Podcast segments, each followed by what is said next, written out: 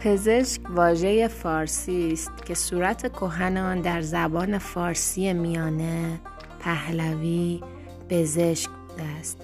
ریشه فرضی این واژه در ایرانی باستان بیزاسکا و در اوستایی بازیزاز بوده است. این واژه از ایرانی باستان وارد ریشه مشترک خود با زبان سانسکریت می شود صورت سنسریک آن در هند باستان رواج داشته و به معنای شفابخش درمانگر و غیره بوده است. تمامی صورت های این واژه سابقه کهن دارند.